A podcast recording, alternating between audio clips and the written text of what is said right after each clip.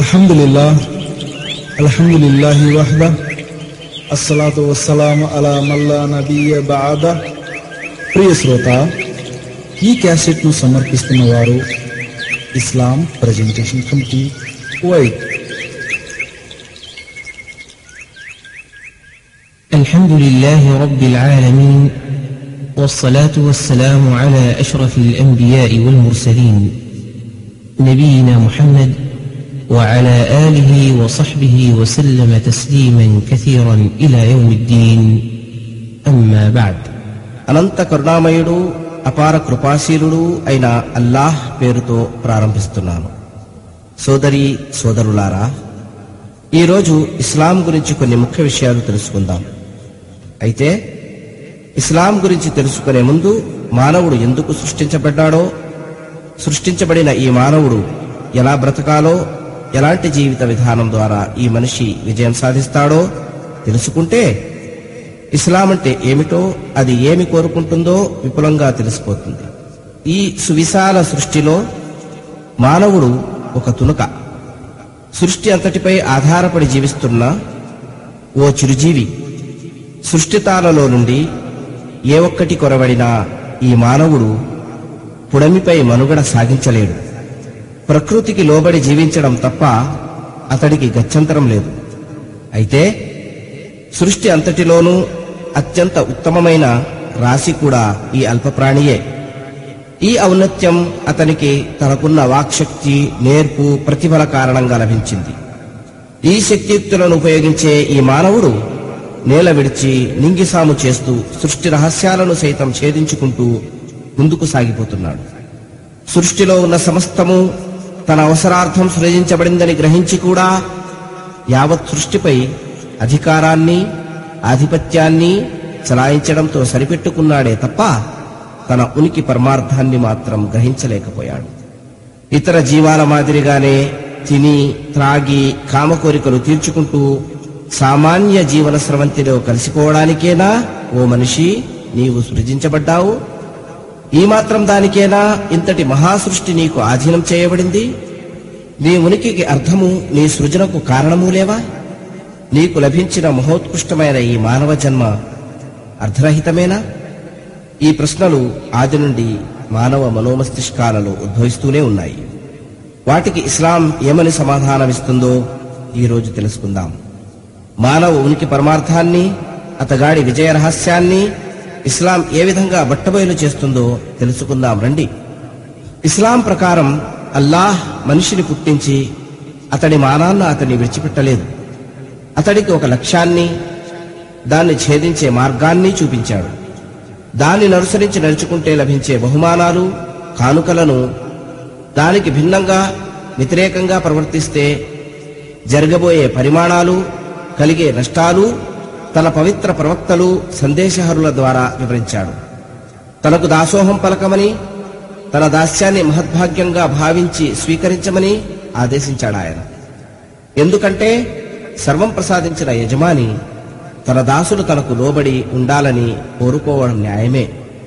అలాగే సహాయం పొందినవాడు సహాయం చేసిన వాడికి కృతజ్ఞుడై ఉండడం కూడా ధర్మమే. ఉదాహరణకు, నీకు అవసరముండి ఎవరి దగ్గరైనా ఓ వెయ్యి రూపాయలు అడిగి తీసుకుందామనుకో. నీకు వెయ్యి రూపాయలిచ్చి నీ అవసరాన్ని ఆదుకున్న ఆ ఆసామికి నువ్వు కృతజ్ఞతలు చెబుతావా లేదా? అసలు ఆ వ్యక్తికి థ్యాంక్స్ చెప్పాలా వద్దా? మానవ నైజమైతే థ్యాంక్స్ చెప్పాలనే కోరుకుంటుంది.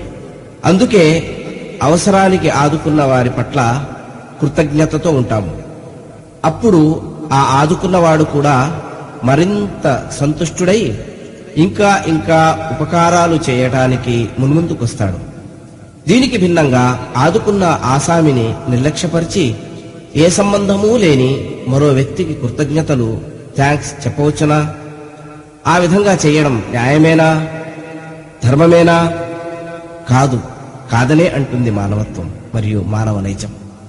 ఈ విధంగా ఎవరైనా చేస్తే అలాంటి వారిని కృతజ్ఞుడు, విశ్వాసఘాతకుడు, పశువు కంటే హీనమైనవాడు, తిన్నింటి వాసాలు లెక్కపెట్టేవాడని అనరాని మాటలంటాము. ఇంకా ఆదుకున్న ఆ ఆసామి కూడా అలాంటి వాడి పట్ల అసహ్యం, ఏహ్య భావం కలిగి మరోసారి ఆదుకోవడానికి ముందుకు రాడు. ఇది మానవ నైజం, సహజ ధర్మం కూడా. ఈ సహజ ధర్మాన్ని, మానవ నైజాన్ని దృష్టిలో పెట్టుకుని ఒక్కసారి ఆలోచించు. నీ పుట్టుకకు పది నెలల ముందు నువ్వు ఉన్నావా?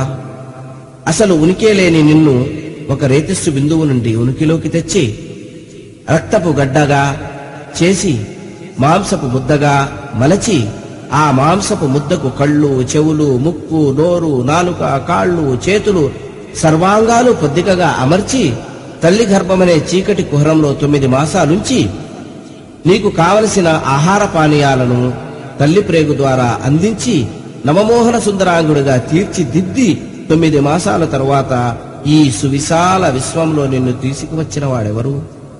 తల్లి ప్రేగు తెంచుకు పుట్టిన ఆ పసికందు ఆకలి తీర్చడానికి మటన్ మసాలాలు, చికెన్ చిల్లీలు, పులిహోర దద్దోజనాలు, పెరుగన్నం, పాయాసాలు అవసరం లేదు. ఆకలి ఆక్రందనలు చేసే ఆ పసికందుకు ఒక్క గుక్కెడు పాలు చాలు. అప్పటి వరకు ఆ తల్లి ఎదలో లేని పాలను సృజించిన వాడెవడు? నీకు జీవనాధారమైన పల్చటి ఆ తల్లి పాలలో అసంఖ్యాకమైన విటమిన్లను, పోషక పదార్థాలను మిళితం చేసిన వాడెవడు? నీవు ఎదిగే కొద్దీ నీ ఎదుగుదలకు కావలసిన ఏర్పాట్లు ఈ కుడుమిపై చేసిన వాడెవడు? ఆ స్వామిని ఎప్పుడైనా తలుచుకున్నావా? ఆ యజమానికి ఎప్పుడైనా కృతజ్ఞతాభావంతో తలొగ్గావా? దాసోహం మహాప్రభు అంటూ ఆయన దాస్యాన్ని స్వీకరించావా? పాహిమాం పాహిమాం అంటూ ఆయన సార్వభౌమత్వాన్ని అంగీకరించావా? లేదే లేదు. సరికదా ఆయన్ని విస్మరించి నిర్లక్ష్యం చేశావు.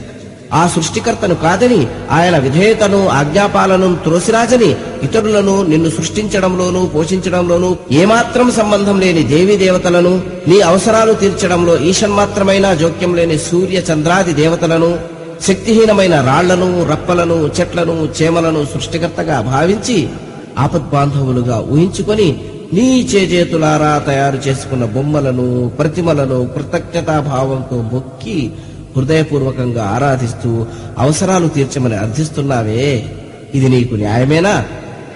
నిన్ను పుట్టించి ఈ భూమి మీద బ్రతకడానికి కావలసిన ఏర్పాట్లన్నీ చేసిన వాడిని విస్మరించి ఇతరుల్ని అర్థిస్తున్నావే, నీవు అడగకుండానే నీ అవసరాలు తీర్చిన వాడిని విడిచిపెట్టి ఇతరుల్ని నీవు అర్థిస్తున్నావే, ఇది నీకు ధర్మమేనా? ఒక్కసారి, ఒకే ఒక్కసారి నువ్వు ప్రశ్నించుకో. నీ అంతరాత్మ ఏమని స్పందిస్తుందో తెలుసుకో. ఈ విషయంలో ఇస్లాం ఏమంటుందంటే,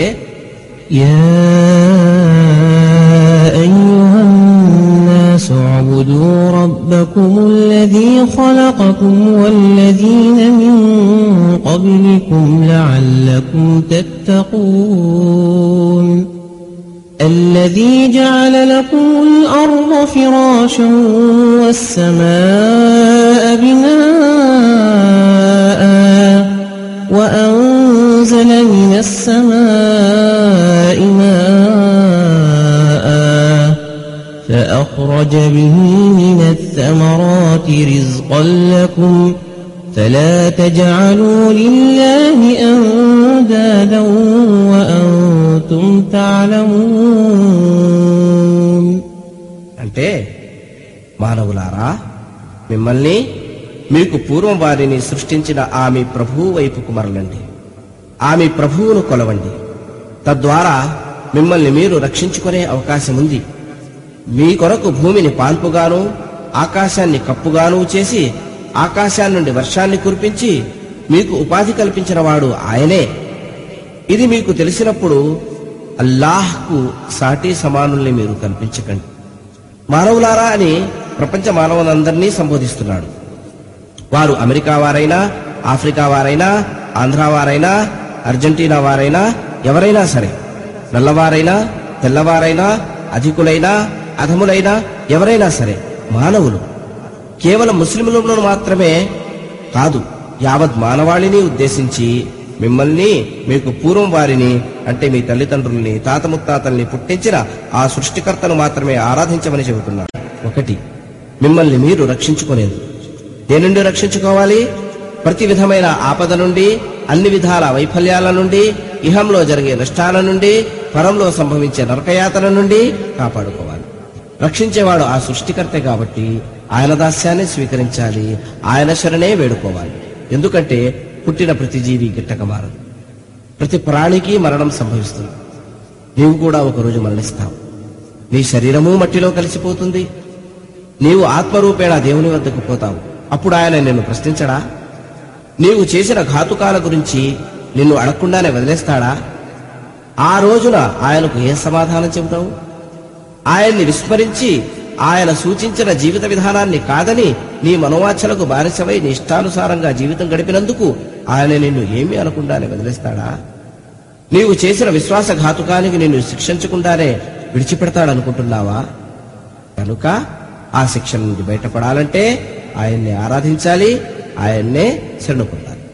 ఇంకా ఆ సృష్టికర్తనే ఎందుకు ఆరాధించాలంటే అల్లజీ జాలలకుముల్ అర్ద ఫిరాషం వస్సమా అబినాఅం అంటే, నిన్ను పుట్టించి నీవు బ్రతకడానికి కావలసిన సకల ఏర్పాట్లు చేసి నీ మనుగడను ఈ ధరణిలో సులభతరం చేసినందుకు గాను నీవు ఆయనకు కృతజ్ఞుడవై బద్ధుడవై దాసుడవై జీవించడం ధర్మం గనుక నీ పూజల్లో గాని నీ ఆరాధనలో గాని నీ అర్థింపుల్లో గాని వేడుకోళ్లలో గాని మొక్కుబళ్ళు చెల్లించడంలో గాని ఎవ్వరికీ భాగం ఇవ్వక ఆ ఏకైక దైవాన్ని సృష్టికర్తను మాత్రమే మనస వాచ కర్మణ త్రికరణ శుద్ధితో సేవించాలి, కొలవాలి. ఆయనకు సాటి సమానులు కల్పించరాదు. ఆయన్నే ఆరాధించాలి, ఆయన దాస్యాన్నే స్వీకరించాలి. ఆ ఏకైక దైవాన్ని, ఆ అద్వితీయ సృష్టికర్తను అరబీ భాషలో అల్లాహ్ అంటారు. ఆయనకు దాసులై ఆయన ఆజ్ఞాబద్ధులై ఆయన అభీష్టానికి అనుగుణంగా నడుచుకోవడాన్నే ఇస్లాం అంటారు. అందుకే తన దాస్యాన్ని మానవుని లక్ష్యంగా, ఇస్లాంను దాన్ని ఛేదించే మార్గంగా మానవునికి సూచించాడు అల్లాహ్. ఈ విషయంలో ఆయన మనిషిని నిర్బంధించనూ లేదు, అతనిపై తన ఆజ్ఞాపాలన విధేయతలు బలవంతంగా రుద్దనూ లేదు. ఏ ఒత్తిడికి గురి కాకుండా తనంతట తానే అల్లాహ్ ఆజ్ఞాపాలన చేస్తూ ఆయన విధేయతను పాటించమని మానవునికి స్వేచ్ఛను, స్వయం ప్రతిపత్తిని ప్రసాదించాడు అల్లాహ్. కానీ మనోవాంఛలకు బానిసలైన మానవులు తమకు లభించిన స్వేచ్ఛా స్వాతంత్రాలను దుర్వినియోగపరిచి అధర్మానికి, అవిధేయతకు పాల్పడ్డారు. ఎప్పుడెప్పుడైతే మానవులు ధర్మాన్ని తప్పేవారో, మరెప్పుడైతే ఈ పొడమిపై ధర్మం నశించి అరాచకం, అధర్మాలు పెచ్చరిల్లిపోయేవో, అప్పుడప్పుడు మానవులలో నుండే ఒక ఉత్తముణ్ణి తన ప్రవక్తగా నియమించి అతని ద్వారా తన అభీష్టాన్ని, సన్మార్గాన్ని, సత్యాన్ని తెలియజేస్తూ వచ్చాడు దేవుడు. వాటిని ఆ ప్రవక్త స్వయంగానో తన అనుయాయుల చేతనో కంఠస్థంగాని గ్రంథస్థంగాని చేయించేవాడు. ఆ ప్రవక్త, అతని అనుచరులు గతించిన కొంతకాలానికి మనోవాంఛాదాసులైన కొందరు స్వార్థపరులు తమ మనోవాంఛలకు అనుగుణంగా దైవధర్మంలో మార్పులు చేర్పులు చేసి సామాన్య ప్రజానీకాన్ని మార్గభ్రష్టుత్వానికి లోను చేసి పెడదోవ పట్టించేవారు. అప్పుడు అల్లాహ్ మరో ప్రవక్తను నియమించేవాడు. ఇలా కొనసాగిన ప్రవక్తల పరంపరలో చిట్ట చివరిగా మహనీయ ముహమ్మద్ సల్లల్లాహు అలైహి వసల్లంను అంతిమ ప్రవక్తగా నియమించి ప్రళయం వరకు యావత్ మానవాళికి అవసరమయ్యే శాసనాలను ఆయనపై అవతరింపజేసి వాటి సంరక్షణా బాధ్యతను తనే స్వయంగా స్వీకరించి ధర్మాన్ని పరిపూర్ణంగా ఉంచాడు విధాత. ఈ విధంగా ఆదిమానవుడు ఆదాము మొదలుకొని అంతిమ ప్రవక్త మహనీయ ముహమ్మద్ సల్లల్లాహు అలైహి వసల్లం వరకు ప్రపంచమంతటా ఆయా భాషలు మాట్లాడే ప్రజల వద్దకు ఆయా కాలాల్లో ప్రవక్తలు ఉద్భవిస్తూనే ఉన్నారు, దైవధర్మాన్ని బోధిస్తూనే ఉన్నారు. వారందరూ మానవులకు అందించిన, మానవులకు బోధించిన ధర్మం ఒక్కటే దైవధర్మం, అదే ఇస్లాం. అందుకే తన దృష్టిలో అసలు ధర్మం ఇస్లాం మాత్రమే అని సర్వలోక సృష్టికర్త అల్లాహ్ ప్రకటిస్తున్నాడు.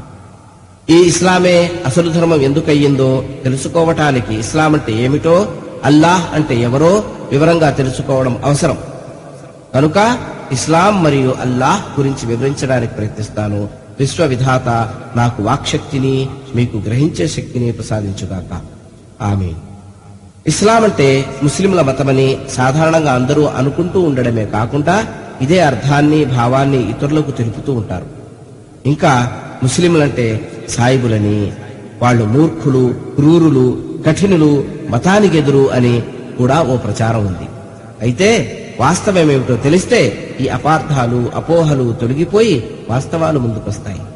కనుక వాస్తవాల వెలుగులో యథార్థాలను తెలుసుకుని నిష్పక్షపాతంగా సత్యాన్ని సత్యంగానే అంగీకరిద్దాం. ఇస్లాం అన్నది ఒక అరబీ పదం.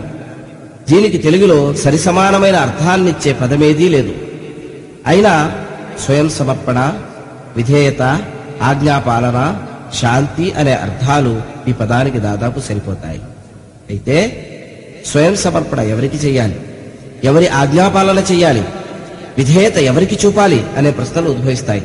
కాబట్టి సంకీర్ణంగా ఇస్లాం అంటే ఎవరి బలవంతమూ లేకుండా తనంతట తానే స్వయంగా అల్లాహ్కు సమర్పించుకొని నిరంతరం ఆయన ఆజ్ఞాపాలన చేస్తూ అన్ని విధాలా ఆయనకు విధేయులై శాంతియుతమైన జీవితాన్ని గడపడమని భావం. ఇక అల్లాహ్ అంటే ఎవరో తెలుసుకుందాం. అల్ ఇలాహ్ అనే రెండు అరబీ పదాల సంకలనమే అల్లాహ్. అల్ అంటే ఇంగ్లీష్లో ది అనే ఆర్టికల్ వంటిది. ఇలాహ్ అంటే ఆరాధనా యోగ్యమైన అనే అర్థం. అంటే తన వైభవోన్నతుల రీత్యా పూజనీయుడైన వాడు ఆరాధన దాస్యభావాలతో ఆయన సమక్షంలో తలవంచడానికి తగిన ప్రభువు, స్వామి అని భావం. ఇంకా మానవ బుద్ధికి అందని అపరిచితమైన అపార శక్తిశాలి అన్న భావంతో పాటు ఆయన ఏ అక్కర ఏ అవసరము లేనివాడై అగోచర శక్తులు కలిగిన వాడు అనే భావం కూడా ఉంది. ఈ పదానికి తెలుగులో దేవుడు అని వ్యవహరించవచ్చు. అల్ ఇలాహ్ అనే ఈ రెండు పదాల సంకలనమైన అల్లాహ్ అనే ఈ పదానికి ప్రపంచ భాషల్లోని ఏ భాషలోనూ సరిసమానార్థాన్నిచ్చే పదమేదీ లేదన్నది సర్వకాలిక సత్యం. సంయుక్తంగా అల్లాహ్ అంటే ఈ విశ్వాన్ని, దీనిలో ఉన్న సమస్తాన్ని సృష్టించి, దీని అవసరాలను తీరుస్తూ, దీని నిర్వహణ బాధ్యతను స్వీకరించి, తానే స్వయంగా నిర్ణయించిన ఓ రోజున దీనంతటినీ సర్వనాశనం చేసి తాను తలచినప్పుడు పునర్నిర్మించి యథాతథంగా తీసుకురాగల ఏకైక శక్తిశాలి అయినందున ఈ విశ్వమంతటిలో పూజనీయమైన అస్తిత్వం ఆయనదే. ఒకడు ఆరాధన దాస్యభావాలతో ఆజ్ఞాపాలనకై తలవంచడానికి అర్హమైన అస్తిత్వం కూడా ఆయనదే అనే భావం ఇమడి ఉంది. అల్లాహ్ను అర్థం చేసుకోవడానికి ఆయన గుణ విశేషాల జ్ఞానం ఎంతైనా అవసరం. ఖురాన్ మరియు హదీసు గ్రంథాలలో అల్లాహ్ గుణ విశేషాలు తెలుపబడ్డాయి. వాటిలో కొన్ని ఈ ప్రకారంగా ఉన్నాయి. సర్వసృష్టికి, దాని స్థితిలయలకు కారకుడు, కర్త అల్లాహే. ఆయన నిత్యుడు, అనంతుడు, ఆధిమధ్యాతరహితుడు, అజరుడు, అక్షరుడు, అమరుడు, సర్వవ్యాపి, సర్వోపరిజ్ఞాని, సర్వాంతరజ్ఞాని, సర్వాధిపతి, సర్వాధికారి, సర్వశక్తుడు, నిరపేక్షాపరుడు. అంటే ఏ అక్కరా లేనివాడు. ఆయనకు ఎవరి ఆశ్రయమూ అక్కరలేదు. అందరూ ఆయన ఆశ్రయం పొందవలసిందే. ఆయన ఎవరిపైనా ఆధారపడి లేడు. అందరూ ఆయనపైనే ఆధారపడవలసిందే.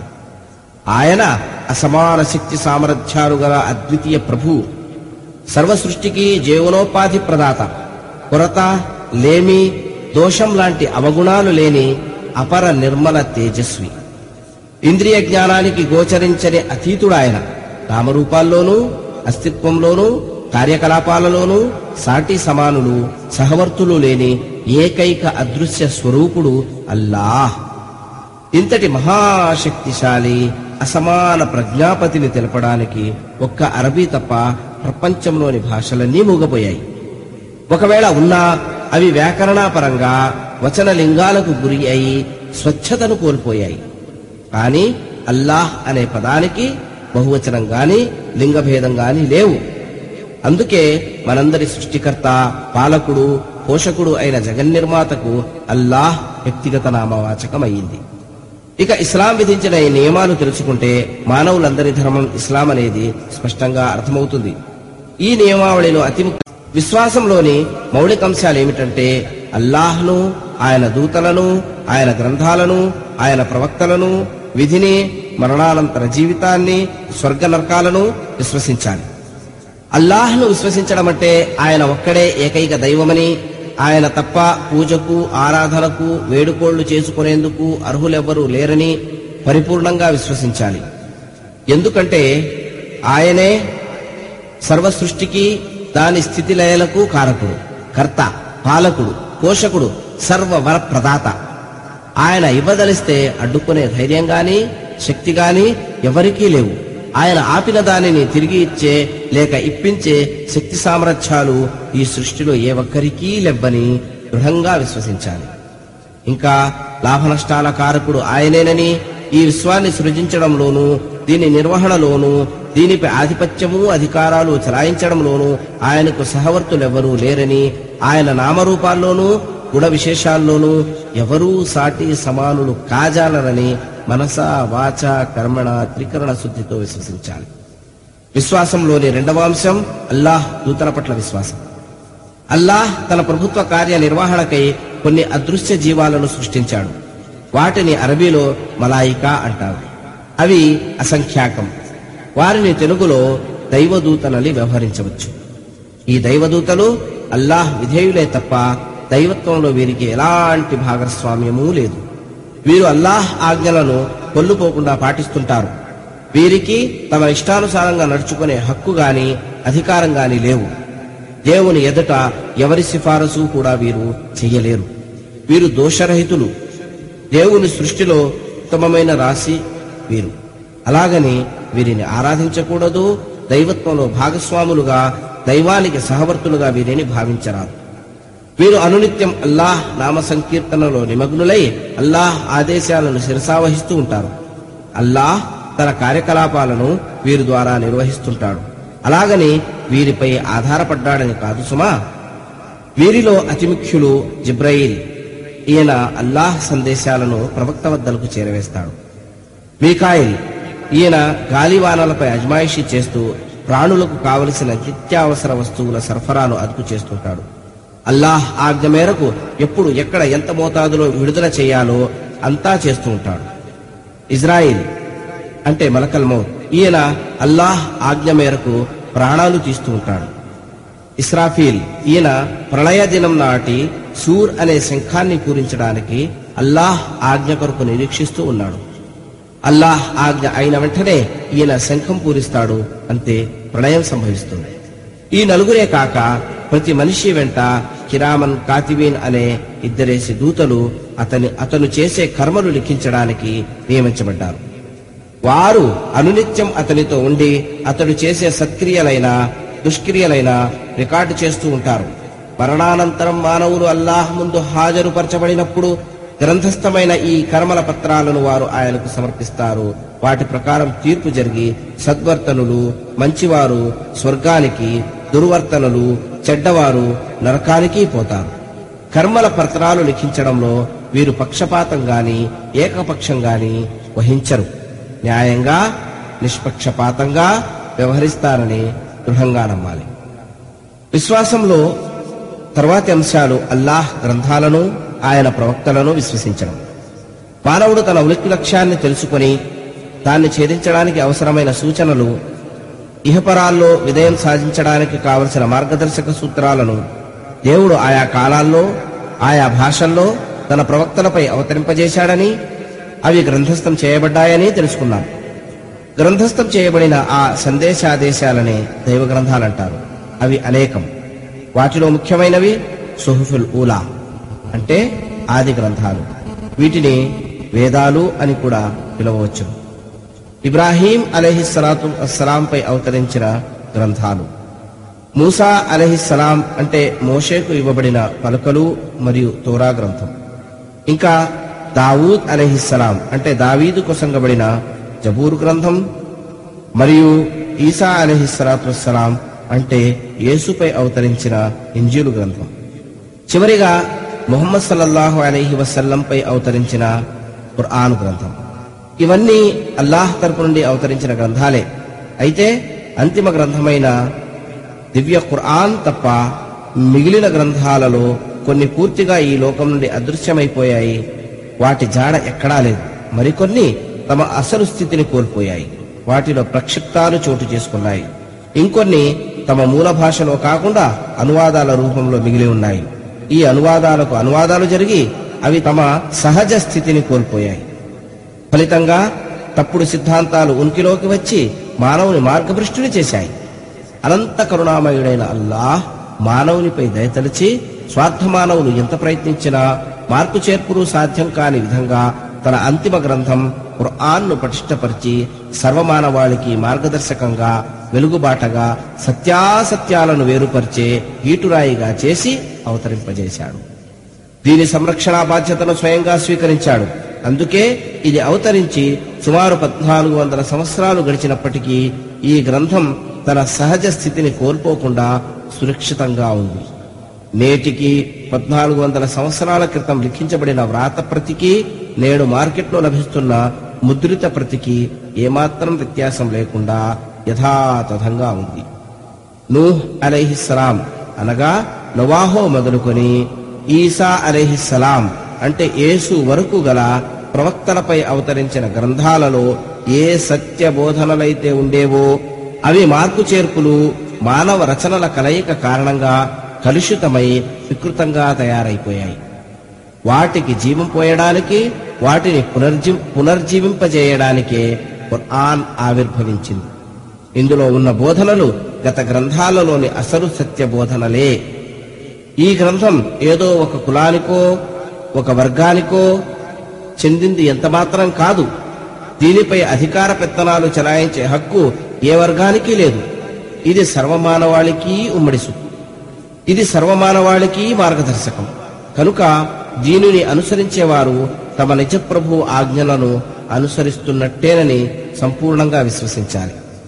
విధిని విశ్వసించడం అంటే ఈ సృష్టిలో సంభవించినవి, ఇకపై సంభవించేవన్నీ అల్లాహ్ జ్ఞానోద్దేశం మూలంగా సంభవించాయని, ఆయన జ్ఞానం, ఉద్దేశం మరియు నిర్ణయానికి భిన్నంగా ఏది జరగదని విశ్వసించాలి. ఏది ఎక్కడ ఎలా జరిపించాలో అది అక్కడ అలా అల్లాహ్ తన ఇష్టానుసారంగా జరిపిస్తాడని, అందులో ప్రవక్తల, దూతల, సత్పురుషుల, ఔలియాల ఉద్దేశ నిర్ణయాల జోక్యంగాని ప్రమేయంగాని లేనే లేదని సంపూర్ణంగా నమ్మాలి. ఇంకా లాభనష్టాలు అల్లాహ్ ఆధీనంలోనే ఉన్నాయని, ఆయన సంకల్పిస్తేనే తప్ప అవి నెరవేరవని దృఢంగా విశ్వసించాలి. మరణానంతర జీవితాన్ని విశ్వసించడం అంటే అల్లాహ్ తాను నిర్ణయించిన ఒక రోజున ఈ విశ్వాన్ని, ఇందులో ఉన్న సకల సృష్టిని సంపూర్ణంగా నిర్మూలిస్తాడు. ఆ తరువాత ఓ రోజున మానవులందరినీ బ్రతికిస్తాడు. ఆది మానవుడైన ఆదాము మొదలుకొని అంతిమ మానవుని వరకు అందరూ ఆయన ముందు హాజరుపరచబడతారు. ప్రాపంచిక జీవితంలో తాము చేసిన కర్మలకు గాను అందరూ ఆ రోజు ఆయనకు లెక్క చెప్పవలసి ఉంది. దూతలచే రికార్డు చేయబడిన కర్మల పత్రాలు ఆ రోజున అల్లాహ్కు సమర్పించబడతాయి. దాని ప్రకారం తీర్పు జరిగి మానవునికి శిక్షా బహుమానాలు లభిస్తాయి. సత్కార్యాలు, మంచి పనులు చేసి ఉంటే సర్వసౌఖ్యాలు వెలసిల్లే స్వర్గం కానుకగా లభిస్తుంది. దుష్కార్యాలు, చెడ్డ పనులు చేసి ఉంటే విధాభరిత శిక్షల నిలయమైన నరకం ప్రతిఫలంగా లభిస్తుందని ప్రగాఢ విశ్వాసాన్ని, నమ్మకాన్ని ప్రకటించాలి. ఇస్లాంకు మూలాధారమైన విశ్వాసాంశాల భావసారాన్ని అరబీలో లా ఇలాహ ఇల్లల్లాహ్ ముహమ్మదు రసూలుల్లాహ్ అని సంక్షిప్తంగా ఒకే సద్వచనంలో పొందుపరచడం జరిగింది. లా ఇలాహ ఇల్లల్లాహ్ అనగా పూజకు, ఆరాధనకు, అర్ధింపులకు అర్హమైన అస్తిత్వం అల్లాహ్ తప్ప మరొకటి లేదు అని భావం. ఈ సద్వచనాన్ని ఉచ్చరించడం ద్వారా మనిషి సకల మిథ్యాదైవాలను, తప్పుడు భావాలను పరిత్యజించి తన సృష్టికర్త, నిజ ప్రభువు, వాస్తవ స్వామికి విధేయతా దాస్యాలను పాటించే ప్రమాణ ప్రకటనను చేస్తున్నాడన్నమాట. అలాగే ముహమ్మదు రసూలుల్లాహ్ అనగా మహనీయ ముహమ్మద్ సల్లల్లాహు అలైహి వసల్లం అల్లాహ్ పంపిన అల్లాహ్ పంపిన ప్రవక్త అని పలకడం ద్వారా ముహమ్మద్ సల్లల్లాహు అలైహి వసల్లం గారి దైవదౌత్యాన్ని ధృవపరిచి ఆయన బోధించిన దైవ గుణ విశేషాలను, దైవ దూతలను, దైవ ప్రవక్తలను, దైవ గ్రంథాలను, మరణానంతర జీవితం లాంటి ఇత్యాది విషయాలను అంగీకరించి ఆయన చూపిన విధంగా దైవారాధన, దైవ విధేయతలను పాటిస్తానని ప్రమాణ ప్రకటన చేస్తున్నాడన్నమాట. ఈ సద్వచనమే ఆదిని మానవాళి ఎంతటికీ మహామంత్రంగా ఉపదేశించబడింది. ఋగ్వేదం ఒకటవ కాండం ఒకటవ పర్వం ఎనిమిదవ మంత్రంలో ఏకం ఏవం అద్వితీయం బ్రహ్మం అని చెప్పబడింది. అంటే ఒక్కడే సృష్టికర్త, ఆయన తప్ప వేరొకడు లేడు అని దీని భావం. అలాగే ఏకం బ్రహ్మ ద్వితీయం నాస్తే లేహ్నా నాస్తే కించిన్ అని బ్రహ్మసూత్రం పలుకుతుంది. అంటే ఒక్కడే దేవుడు, రెండవ వాడు లేడు లేడు లేడు కించిత్తైనా లేనే లేడని దీని భావం. ఈ విధమైన శ్లోకాలు మంత్రాలు వేదాలలో కోకొల్లలుగా ఉన్నాయి. ఏకేశ్వరుడైన దైవాన్ని తప్ప మరెవరినీ పూజింపరాదని, విగ్రహారాధన బహుదైవారాధనలు చెయ్యరాదని, అనునిత్యం దైవాజ్ఞాపాలన చేస్తూ జీవించమని వాటి భావం.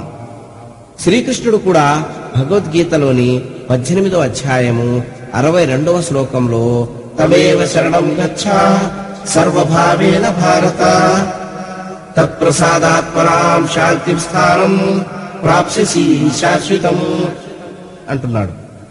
అంటే ఎల్లవేళలా సర్వవిధములా హృదయస్థుడగు ఆ పరమేశ్వరునే శరణు పొందు. తద్వారా సర్వోన్నతమైన శాంతిని, శాశ్వతమైన మోక్ష పదవిని పొందగలవు. అంటే ఈ జీవితంలో నీకు సుఖశాంతులు కావాలన్నా, మరణించిన తర్వాత మోక్షం కావాలన్నా, నిన్ను సృష్టించి నీ హృదయాన్ని తన ఆధీనంలో ఉంచుకున్న ఆ ఏకైక దైవాన్ని అనునిత్యం పూజించు. ఆయన ఆజ్ఞాపాలన చేస్తూ జీవించు. జీవితంలోని ఏ రంగాన్ని ఆయన అవిధేయతకు లోను కానీయవద్దు అని దీని భావం. ఇస్లాం బోధించేది కూడా ఇదే. అయితే ఇక్కడ ముఖ్య విషయాన్ని గమనించాలి. అదేమిటంటే, శ్రీకృష్ణుడు తనే దేవుడు, తననే శరణు పొందమని చెప్పడానికి బదులుగా మరో అస్తిత్వం వైపుకు మరలమని చెప్తున్నాడంటే అతడు దేవుడు కాదని చెప్తున్నాడన్నమాట. ఒకవేళ శ్రీకృష్ణుడే దేవుడై ఉంటే ఆ పరమేశ్వరుని శరణు పొందమని చెప్పవలసిన అవసరం లేదు. కనుక తను దేవుడు కాదని ఒప్పుకుంటున్నాడు. ఈ విధంగా ఒక్క శ్రీకృష్ణుడే కాదు, సమస్త దేవీ దేవతల్లో ఏ ఒక్కరూ తాము సృష్టికర్తలమని, దేవుళ్లమని, తమను ఆరాధించమని చెప్పలేదు సరికదా, తాము దేవుళ్లము కామని ఒప్పుకుంటూ తమకు దైవత్వాన్ని ఆపాదించవద్దని వారించారు, తమను ఆరాధించవద్దని హెచ్చరించారు కూడా. ఇంకా తమకు అతీతమైన అత్యంత శక్తిమంతుడైన ఆ సృష్టికర్తను మాత్రమే ఆరాధించమని ఆదేశించడమే కాకుండా స్వయంగా ఆరాధించి చూపించారు కూడా.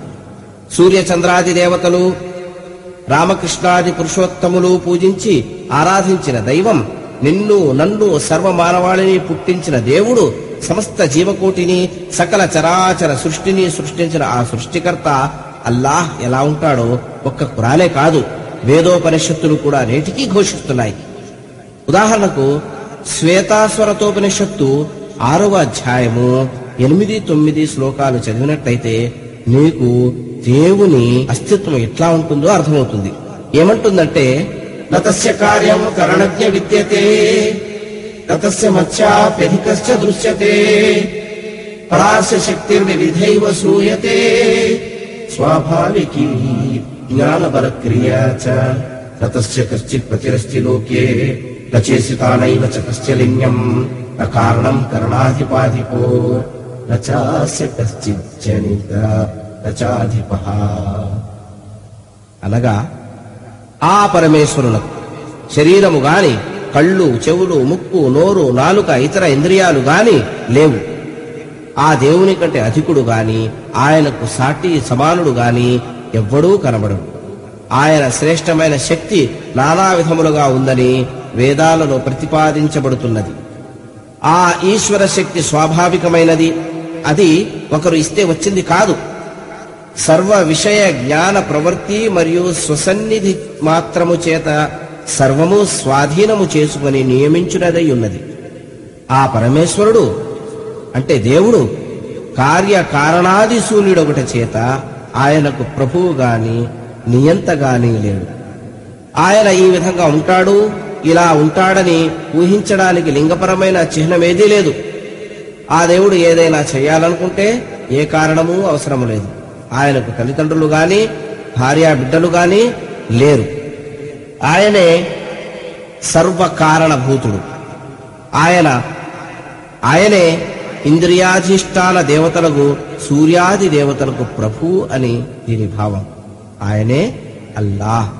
కానీ దురదృష్టవశాత్తు ఇవన్నీ కొందరు స్వార్థపరుల స్వార్థానికి బలి అయిన కారణంగా సనాతన ధర్మమైన ఇస్లాంలో తప్పుడు భావాలు, దైవేచ్ఛేతరిక సిద్ధాంతాలు జనించి ఆయా దేశాల్లో కొత్త కొత్త పేర్లు, కొంగొత్త రూపాలు ధరించింది. పరాన్న జీవులైన కొందరు మత పెద్దలు, విద్వాంసులు స్వలాభం కోసం సత్యధర్మాన్ని, దైవాదేశాలను మరుగున పెట్టి కల్పిత సిద్ధాంతాలను బోధించి సామాన్య ప్రజానీకాన్ని దిక్కుతోచని స్థితిలోకి తోసివేయడమే కాకుండా మార్గభ్రష్టుత్వానికి గురిచేశారు. ఇదే దుస్థితి యూద క్రైస్తవులకు దాపరించింది. ఏ విశ్వాస సిద్ధాంతాలనైతే ఇస్లాం బోధిస్తుందో వాటినే యథాతథంగా బైబిలు బోధిస్తుంది. ఉదాహరణకు పాత నిబంధన ద్వితీయోపదేశ కాండము ఆరవ అధ్యాయము నాలుగో వచనాన్ని తీసి చూసినట్లయితే, ఇశ్రాయేలు వినుము, మన దేవుడైన యెహోవా అద్వితీయుడగు యెహోవా, నీ పూర్ణ హృదయముతోనూ నీ పూర్ణాత్మతోనూ నీ పూర్ణ శక్తితోనూ నీ దేవుడైన యెహోవాను ప్రేమింపవలెను అని ఉంది. అదేవిధంగా నిర్గమకాండ ఇరవయవ అధ్యాయము నాలుగో వచనం దగ్గర నుంచి చదివినట్లయితే, పైన ఆకాశమందే గాని క్రింద భూమి ఎందే గాని భూమి కింద నీళ్ల ఎందే గాని ఇండు దేని రూపమునైనను విగ్రహమునైనను నీవు చేసుకునకూడదు, వాటికి సాగిలపడకూడదు, వాటిని పూజించకూడదు. ఏలయనగా నీ దేవుడైన యెహోవానగు నేను రోషము గల దేవుడను అంటుంది. అదేవిధంగా మార్కు పన్నెండో అధ్యాయము ఇరవై తొమ్మిదో వచనం కూడా, ఓ ఇశ్రాయేలు వినుము, మన దేవుడైన ప్రభువు అద్వితీయుడగు ప్రభు, నీవు నీ పూర్ణ హృదయంతోనూ నీ పూర్ణాత్మతోనూ నీ పూర్ణ వివేకముతోనూ నీ పూర్ణ బలముతోనూ నీ దేవుడైన ప్రభువును ప్రేమింపవలెనన్నది ప్రధానమైన ఆజ్ఞ. ఇంకా ఒకటో తిమోతి రెండో అధ్యాయము ఐదో వచనం తీసి చూసినట్లయితే, దేవుడొక్కడే, దేవునికిను నరులకును మధ్యవర్తి ఒక్కడే, ఆయన క్రీస్తు యేసను నరుడు అని చెబుతుంది. ఈ విధంగా యావత్తు బైబిల్లో అనేక చోట్ల దేవుడు ఒక్కడేనని, ఆ ఏకైక దైవాన్ని తప్ప వేరెవరినీ పూజింపరాదని స్పష్టంగా చెప్పబడింది. అంతేకాకుండా త్రిత్వం గురించి గాని త్రియేక దేవుని గురించి గాని బైబిల్లో ఎక్కడా ప్రస్తావనే లేదు. యావత్ బైబిల్లో అసలు ఆ పదమే కనబడదు. పైగా యేసును దేవునిగా కాక నరునిగా, మనుష్య కుమారునిగా అభివర్ణిస్తుంది బైబిల్. యేసు కూడా స్వయంగా సృష్టికర్త అయిన ఆ దైవాన్నే ఏలీ అనే పేరుతో సంబోధించి పూజించి ఆరాధించారు. అదేవిధంగా మసలుకోమని ప్రజలకు బోధించారు కూడా. ఆ బోధనలు నేటికీ బైబిల్లో ఉన్నాయి.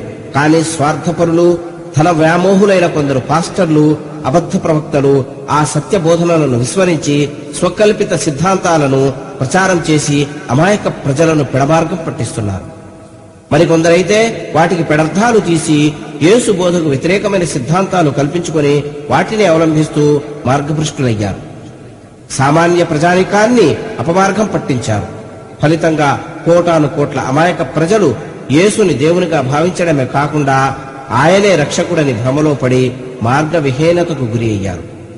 వాస్తవానికి యేసు తను దేవుడనని, తనను ఆరాధించమని యావత్తు బైబిల్లో ఎక్కడా చెప్పలేదు సరిగదా, తనను దేవుడని భావిస్తే స్వర్గంలో ప్రవేశించరని, తన బోధకు వ్యతిరేకంగా నడుచుకునే వారిని తీర్పు దినం నాడు తిరస్కరిస్తానని ఖచ్చితంగా చెప్పారు. మత్తయి ఏడో అధ్యాయం ఇరవై ఒకటి ఇరవై రెండు వచనాలు తీసి చదివినట్లయితే, ప్రభువా ప్రభువా అని నన్ను పిలుచు ప్రతివాడును పరలోక రాజ్యంలో ప్రవేశింపడు గాని పరలోకమందున్న నా తండ్రి చిత్త ప్రకారం చేయువాడే ప్రవేశించును.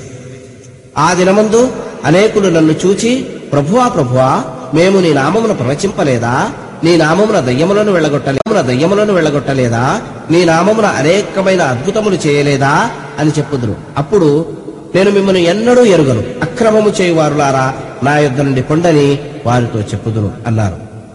ఈ చారిత్రక సాక్ష్యాధారాలు, యథార్థాల ద్వారా వెలుగు చూసిన వాస్తవం ఏమిటంటే, దేవుడు యావత్ మానవాళి కొరకు ప్రతిపాదించిన సత్యధర్మం ఏకేశ్వరోపాసన, ఏక దైవ దాస్యభావం కలిగిన ఇస్లాం ధర్మమే. ఇందులో సందేహానికి గాని సంశయానికి గాని తావేలేదు. ఈ విధంగా విశ్వసించిన వ్యక్తిపై అల్లాహ్ విధేయత తప్పనిసరి అవుతుంది. ఆ విధేయత ఆరాధన ద్వారా ప్రస్ఫుటమవుతుంది. ఇస్లాంలో ఆరాధన రెండు విధాలుగా విభజించబడింది.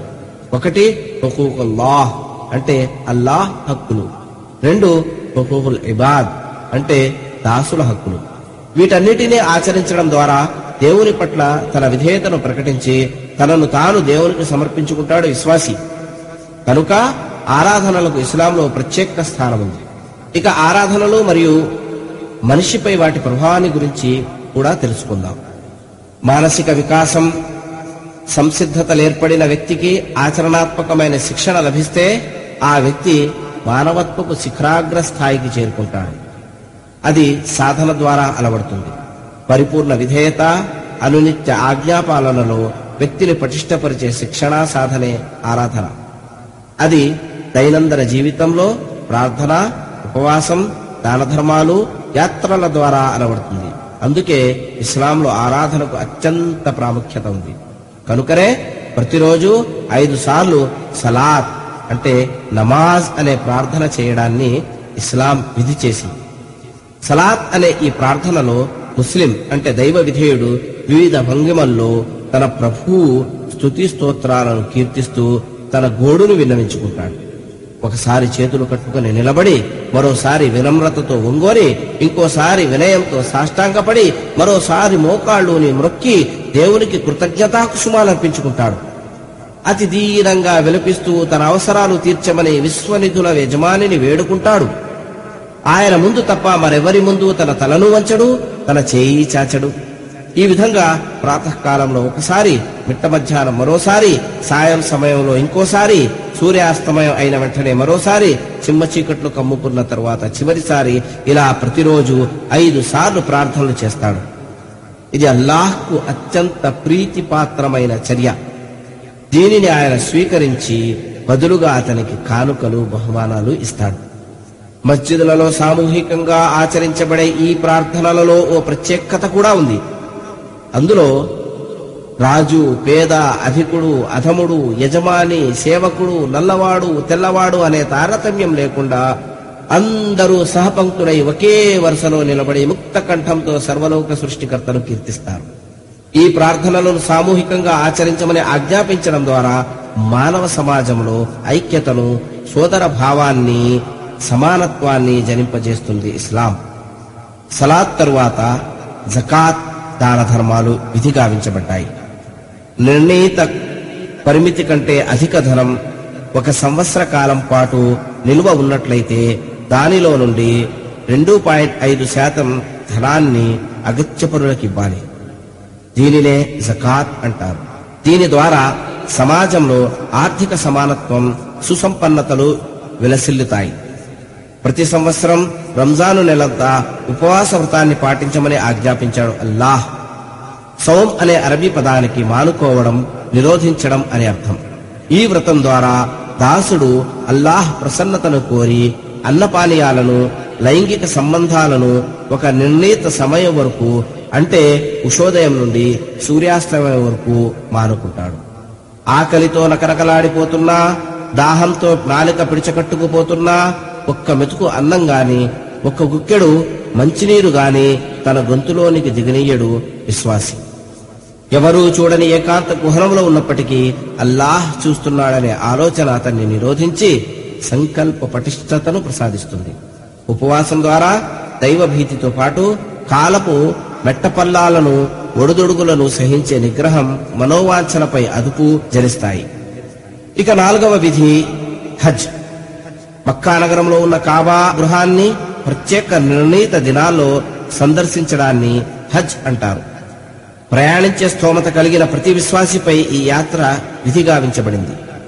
ఇస్లామియా క్యాలెండర్ ప్రకారం జిల్హజ్జా అంటే పన్నెండవ నెల ఎనిమిది, తొమ్మిది, పది, పదకొండు, పన్నెండు తేదీల్లో ప్రత్యేక దుస్తులు అనగా ఒక తెల్లని ఉత్తరీయం మరియు మరో అంతర్యాన్ని ధరించి కాబా గృహ సందర్శనం, ప్రదక్షిణ, సఫా మర్వాల సై, అరఫాతు మైదానంలో బస, జమరాతుపై రాళ్లదాడి, వీడుకోల ప్రదక్షిణ వగైరాల ద్వారా ఈ విధి నెరవేరుతుంది. హజ్ చేయడానికి ప్రపంచ నలుమూలల నుండి హాజరైన వారు ఒకే విధమైన దుస్తులు ధరిస్తారు. నల్లవాడు, తెల్లవాడు, అరబ్బు, అరబ్బేతడు అనే భేదం లేకుండా అందరూ ఒకే విధంగా, ఒకేసారి, ఒకే భాషలో, ఒకే లయతో దైవనామాన్ని సంకీర్తిస్తారు. చూడడానికి కనుల విందుగా ఉండే దృశ్యం హృదయాలలో విశ్వాసాన్ని పటిష్టపరుస్తుంది. హజ్ వల్ల విశ్వాస పటిష్టతతో పాటు త్యాగ నిరతి, దైవ మార్గంలో ఖర్చు పెట్టే గుణం, సోదరభావం జనిస్తుంది. హజ్ దైవారాధనే అయినప్పటికీ యావత్ ప్రపంచ ముస్లింల మహాసమావేశమైన కారణంగా విశ్వజనీత సౌభ్రాతృత్వం, ఐక్యతలను సృజించే సాధనం కూడా ఇదే. దేవుడున్నాడని, ఆయన సర్వశక్తుడని, అన్ని విధాల అవగుణాలకు అతీతుడని నమ్మి తనను తాను ఆ సర్వశక్తునికి దాసునిగా విధేయునిగా సమర్పించుకున్న ప్రతి వ్యక్తి అల్లాహ్కు తప్పనిసరిగా చెల్లించవలసిన విధులను దైవ హక్కులంటారు. సలాత్, జకాత్, సౌం, హజ్ అనబడే ఈ చతురారాధనలు దైవ హక్కులుగా, అల్లాహ్ హక్కులుగా పరిగణించబడతాయి. దేవుని హక్కులైన ఈ చతురారాధనలే కాకుండా సృష్టి రాసులకు కూడా కొన్ని హక్కులు ప్రసాదించి వాటిని మనిషిపై విధి చేసింది ఇస్లాం. అవి అనేకం. వాటిలో కొన్ని ఈ విధంగా ఉన్నాయి. ఒకటి, స్వీయ హక్కులు అంటే ఆకలి దప్పులు, కామవాంఛ మానవునికి సహజ సిద్ధమైనవి. అయితే వాటిని తీర్చుకోవడం కోసం మనిషి కొద్దిస్తమానం వాటి వెంటే ఉండడం, వాటిని అతిగా ఆస్వాదించడం ద్వారా మనిషి తనపై తానే అత్యాచారం చేసుకుంటాడు. అంటే అతిగా భుజించడం ద్వారా అనారోగ్యానికి గురై, మనోవాంఛలకు బానిసై, పత్తు పదార్థాలు, చెడు తిరుగుళ్ళు, దుర్వ్యసనాలకు లోనై ప్రాణాల మీదకు తెచ్చుకొని తనపై తానే అత్యాచారం చేసుకుంటాడు మానవుడు. అలాగే మరికొందరైతే ఆత్మవికాసం కోసం ఆధ్యాత్మికత పేరుతో శారీరక అవసరాలను పరిత్యజించి, అంటే అన్నపానీయాలను, కామవాంఛను మానుకొని తమ దేహంపై అత్యాచారం చేసుకుంటారు. ఈ రెండు పోకడలు అతివాదాలే. ఈ రెంటికి మధ్యస్థంగా ఉండమని ఇస్లాం బోధిస్తూ మనిషికి కొన్ని సొంత హక్కులు ప్రసాదించింది. వాటిని నెరవేర్చడం అతడిపై విధి గావించింది. అందులో భాగంగా ఆరోగ్యానికి హానికరమైన పదార్థాలన్నిటినీ హరాం చేసింది, అంటే నిషేధించింది. పరిశుద్ధమైనవి, ప్రయోజనకరమైన పదార్థాలను హలాల్ చేసింది, అంటే ధర్మసమ్మతం చేసింది. కామవాంఛల్ని సంస్కారవంతమైన రీతిలో తీర్చుకోమని పెళ్లి నియమాన్ని విధించింది. రెండవది తల్లిదండ్రుల హక్కులు. తన ఉనికికి భౌతిక కారకులైన తల్లిదండ్రులను గౌరవించడం, వారి సేవలు చేయడం, వారి అవసరాలు తీర్చడం సంతానంపై విధిగావించింది. నీ తల్లి పాదాల కింద స్వర్గముందని చెప్పి తల్లి ఔన్నత్యాన్ని చాటి చెప్పింది. నీవు నీ ఆస్తిపాస్తులు నీ తండ్రి సొత్తు అని ప్రకటించడం ద్వారా కుమారుడి ఆస్తికి తండ్రిని హక్కుదారునిగా, అధికారిగా, వారసునిగా, వాటాదారునిగా నియమించింది ఇస్లాం. మూడవది కుటుంబ హక్కులు. జీవనోపాధి, సంపాదన, కుటుంబ అవసరాలు తీర్చడం, భార్యాబిడ్డల పోషణ, శిక్షణ, సంరక్షణలు పురుషుని బాధ్యతగా నిర్దేశించి దీన్ని పొందే హక్కు అతని భార్యా పిల్లలకిచ్చింది. అలాగే భర్త ఆస్తిని, మాన మర్యాదలను, గౌరవాన్ని, పిల్లలను పరిరక్షించడం, అతడు తెచ్చిన సంపాదనతో గృహస్థ వ్యవహారాలను చక్కదిద్దడం, వీలైనంతలో భర్తకు పిల్లలకు సుఖ సౌఖ్యాలు, సౌలభ్యాలు చేకూర్చడం భార్య బాధ్యతగా నిర్ణయించి ఆమెను గృహ సామ్రాజ్యానికి మహారాణిని చేసింది. ఇంకా తల్లిదండ్రులను గౌరవించడం, వారి సేవలు చేయడం, వారి పట్ల వినయ వినమ్రతలతో మసులుకోవడాన్ని సంతానంపై విధి గావించింది ఇస్లాం. దాన్ని పొందే హక్కును తల్లిదండ్రులకు ప్రసాదించింది. అయితే అల్లాహ్ అవిధేయతకు పాల్పడమని వారు పాల్పడమని వారు ఆజ్ఞాపిస్తే వారి ఆజ్ఞను ఉల్లంఘించవచ్చు. ఇదే విధంగా బంధువుల హక్కులు, నిరుపేదల హక్కులు, పొరుగువారి హక్కులు, మానవ హక్కులు, భూతదయ మొదలగునవి నిర్ణయించి వాటిని విశ్వాసుల బాధ్యతగా విధించి ఈ అనంత విశ్వాన్ని ఒకే కుటుంబంగా మార్చేసింది ఇస్లాం. ప్రజల ధన మాన ప్రాణాలకు నష్టం వాటిల్లే వ్యభిచారం, విచ్చలవిడితరం, విశృంఖలత, సలింగ సంపర్కం, అసహజ సంభోగం, దొంగతనం, లంచం ఇచ్చిపుచ్చుకోవడం, మోసం, దగా, జూదం, పందెం, లాటరీ, వంచన, అబద్ధం, దూషణలు, దుర్భాషలాడడం, చాడీలు చెప్పడం, అపవాదులు, అపనిందలు వేయడం, పరోక్షంగా నిందించడం, అర్ధ పూర్తి నగ్నత్వ ప్రదర్శనలు, అశ్లీలత, నిర్లజ్జత, అవినీతి, అక్రమాలు, దురాక్రమణలు, దౌర్జన్యాలు, అత్యాచారం లాంటి సమస్త నీతి బాహ్యమైన పనులన్నిటినీ ఇస్లాం నిషేధించింది. వాటి స్థానే తోటి మానవులతో నీతి నిజాయితీగా, న్యాయవంతంగా, సద్వర్తనతో మెలగాలి. ఎవరికి చేతితో గాని నోటితో గాని నష్టం గాని హాని గాని కలిగించరాదని, ఎవరి మనసు నొప్పించరాదు, పరస్పరం సహాయ సహకారాలు అందించుకోవాలి, వ్యాధిగ్రస్తులను పరామర్శించాలి, మృతుల అంతఃక్రియలో పాల్గొవాలి, మృతుల బంధువులను ఓదార్చాలి, నష్టాలు ఉన్నవారి పట్ల సానుభూతి ప్రకటించాలి, నిరుపేదలు, అగత్యపరులు, వికలాంగులకు సహాయపడాలి, వితంతువులు, అనాథలను ఆదుకోవాలి, నిరుద్యోగులకు పని కల్పించాలి, అవసరార్థుల అవసరాలు తీర్చాలి లేదా తీరే మార్గం చూపాలి అంటూ ఆదేశాలను శాసనాలను జారీ చేయడం ద్వారా యావత్ మానవాళిని చెడు నడత, దౌర్జన్యం, సంకుచిత మనస్తత్వం నుండి కాపాడి సద్గుణ సౌజన్యాలు, సదాచార సౌశీల్యాలు మూర్తిభవించిన ఓ ఉత్తమ ఆదర్శవంతమైన సమాజంగా తీర్చిదిద్దడానికి ఇస్లాం ఆవిర్భవించింది. అందుకే ఈ ధర్మం సార్వజనీనమైనది మరియు సార్వకాలికమైనది. దీని శాసనాలు ఒక ప్రత్యేక జాతికో ఓ ప్రత్యేక కాలానికో చెందిన ఆచారాలు, సాంప్రదాయాల ఆధారంగా లేవు. మానవుడు ఏ ప్రకృతి సూత్రాల ఆధారంగా సృజించబడ్డాడో వాటి ఆధారంగానే ఈ శాసనాలు చేయబడ్డాయి. ఈ ప్రకృతి ఉన్నంత వరకు మానవాళి ఎంతటికీ ఇదే ధర్మం వర్తిస్తుంది. కనుకనే సర్వలోక సృష్టికర్త దృష్టిలో ఈ ధర్మమే అసలు ధర్మమైంది. అందుకే విశ్వప్రభువు తన అంతిమ గ్రంథమైన దివ్య ఖురాన్ మూడవ అధ్యాయము ఎనభై మూడు ఎనభై నాలుగు ఎనభై ఐదు వచనాల్లో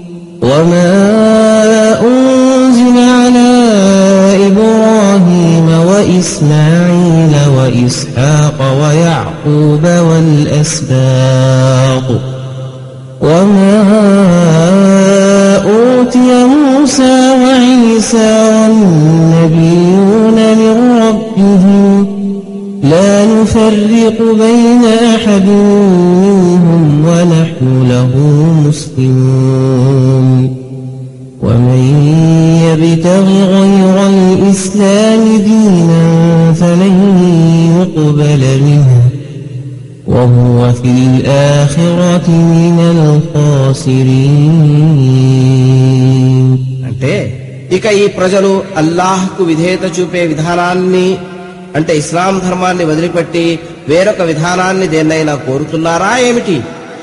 వాస్తవంగా భూమి ఆకాశాలలో ఉన్న సకల వస్తువులు ఇష్టం ఉన్నా లేకపోయినా అల్లాహ్ విధేయతకు కట్టుబడి ముస్లిములై ఉన్నాయి. ఆయన వైపునకే అంతా మరలిపోవలసి ఉంది. ప్రవక్త, ఇలా అను: మేము అల్లాహ్ను విశ్వసించాము, మాపై అవతరింపజేయబడిన హితోపదేశాన్ని విశ్వసించాము. ఇబ్రాహీము, ఇస్మాయిలు, ఇస్హాకు, యాకోబు మరియు యాకోబు సంతానంపై అవతరించిన దానిని కూడా మేము విశ్వసించాము. ఇంకా మూసా, ఈసా, ఇతర ప్రవక్తలకు వారి ప్రభు తరపు నుండి ఇవ్వబడిన ఉపదేశాలను విశ్వసించాము. మేము వారి మధ్య విచక్షణ చెయ్యము. మేము అల్లాహ్ విధేయతకు కట్టుబడి ముస్లిములుగా ఉన్నాము. ఎవడైనా ఈ ఇస్లాం ధర్మాన్ని కాక మరో ధర్మాన్ని అవలంబించదలిస్తే ఆ ధర్మం ఎంతమాత్రం ఆమోదించబడదు. అతడు పరలోకంలో విఫలుడవుతాడు, నష్టపోతాడు అని హెచ్చరిస్తున్నాడు. పరలోక సాఫల్యం, నష్టాల నుండి కాపాడబడాలంటే ఏకైక దేవుడైన అల్లాహ్ను, ఆయన పంపిన అంతిమ ప్రవక్తగా ముహమ్మద్ సల్లల్లాహు అలైహి వసల్లంను విశ్వసించి ముస్లింగా మారక తప్పదు. ఒకవేళ ఎవరైనా ముస్లిమేతరుగానే ఉండి ఆ ఏకైక అద్వితీయ దేవుణ్ణి ఆరాధిస్తూ ఆయన విధేయతను పాటిస్తానని అనుకుంటే అది సాధ్యపడదు. ఎందుకంటే ఒక్క ఇస్లాంలో తప్ప ప్రస్తుతం ప్రపంచంలో ఉన్న ఏ ఇజంలోనూ, ఏ ధర్మంలోనూ ఏకేశ్వరోపాసన, సంపూర్ణ దైవ విధేయత, అనునిత్య దైవాజ్ఞాపాలన సజీవంగా, పటిష్టంగా, పరిపూర్ణంగా జీవితపు అన్ని రంగాలలో ఆచరణాత్మకంగా లేవు. కనుక ముస్లింగా మారక తప్పదు. ముస్లిం అంటే ఒక జాతి పేరో, ఒక కులం పేరో, ఒక వర్గం పేరో, ఒక వర్ణం పేరో ఎంతమాత్రం కాదు. ముస్లిం అనే అరబీ పదానికి తెలుగులో దైవ విధేయుడని భావం. వాడుక భాషలో చెప్పాలంటే భక్తుడని అర్థం. భక్తుడని ఎవరని అంటారు? ఎవరైతే దేవుణ్ణి పూజించుకుంటూ దేవుని ఇష్టం ప్రకారం మంచి మార్గంలో జీవితాన్ని గడుపుతారో వారినే భక్తులు అంటాం. అల్లాహ్ ఆదేశాలను, ప్రవక్త ముహమ్మద్ సల్లల్లాహు అలైహి వసల్లం సంప్రదాయాలను శిరసావహించి వాటి ప్రకారం నడుచుకునే ప్రతి వ్యక్తి ముస్లిమే, అంటే భక్తుడే. వాటికి భిన్నంగా నడుచుకునేవాడు ముస్లిం కాదు, అంటే భక్తుడు కాదు. ముస్లింల కడుపులో పుట్టినప్పటికీ ఇస్లామియా సిద్ధాంతాలకు వ్యతిరేకంగా నడుచుకునేవాడు కూడా ముస్లిం కానేరడు. అలాగే ముస్లింగా మారి కూడా అల్లాహ్ ఆదేశాలను, ప్రవక్త ముహమ్మద్ సల్లల్లాహు అలైహి వసల్లం సంప్రదాయాలను అనుసరించిన వాడు ముస్లిం కాజాలడు. కనుక సోదరి సోదరులారా, అష్హదు అల్లా ఇలాహ ఇల్లల్లాహ్ వ అష్హదు అన్న ముహమ్మద్ రసూలుల్లాహ్ అంటే అల్లాహ్ తప్ప ఆరాధనకు, పూజకు, వేడుకోళ్లకు అర్హుడైన వాడెవడు లేడని ముహమ్మద్ సల్లల్లాహు అలైహి వసల్లం అల్లాహ్ దాసుడు మరియు ప్రవక్త అని సాక్ష్యమిస్తున్నాను అనే ప్రకటన ద్వారా సాక్ష్యం పలికి ముస్లిముగా, అంటే దైవ విధేయునిగా, అంటే భక్తునిగా మారి నిన్ను నువ్వు నరకం నుండి, పరలోక నష్టం నుండి మరియు వైఫల్యం నుండి కాపాడుకో. వాఖిరు దావానా అనిల్ హమ్దులిల్లాహి రబ్బిల్ ఆలమీన్. ఈ క్యాసెట్ ద్వారా మీరు ఎన్నో విషయాలు గ్రహించారని భావిస్తున్నాము. ఇది మీకు లాభదాయకం కావాలని అల్లాహ్ను కోరుకుంటున్నాము. మరిన్ని వివరాలకై సంప్రదించండి. మా చిరునామా మా చిరునామా మా చిరునామా ఇస్లాం ప్రజెంటేషన్ కమిటీ తెలుగు విభాగం, ప్రధాన కార్యాలయం Masjid Mulla Saleh, Fahad Salim street, Kuwait. Post box number ఒకటి ఆరు ఒకటి మూడు, సఫాత్ ఒకటి మూడు సున్నా ఒకటి ఏడు, కువైట్. టెలిఫోన్ నంబర్ రెండు నాలుగు నాలుగు ఏడు ఐదు రెండు ఆరు, ఎక్స్టెన్షన్ నంబర్ ఒకటి సున్నా ఐదు మరియు ఒకటి సున్నా ఆరు. మా బ్రాంచీలు ఒకటి Fahaheel, షారే Mecca, national bank of Kuwait మేడ పైన ఒకటవ అంతస్తు, రూమ్ నంబర్ పది. టెలిఫోన్ నంబర్ మూడు తొమ్మిది రెండు ఒకటి ఐదు రెండు ఆరు మరియు మూడు తొమ్మిది రెండు ఒకటి ఐదు రెండు ఏడు. రెండు జహ్రా బ్రాంచ్, ముజమ్మవారా బ్లాక్ నంబర్ మూడు, వెనక భాగం పచ్చ బిల్డింగు, ఒకటవ అంతస్తు.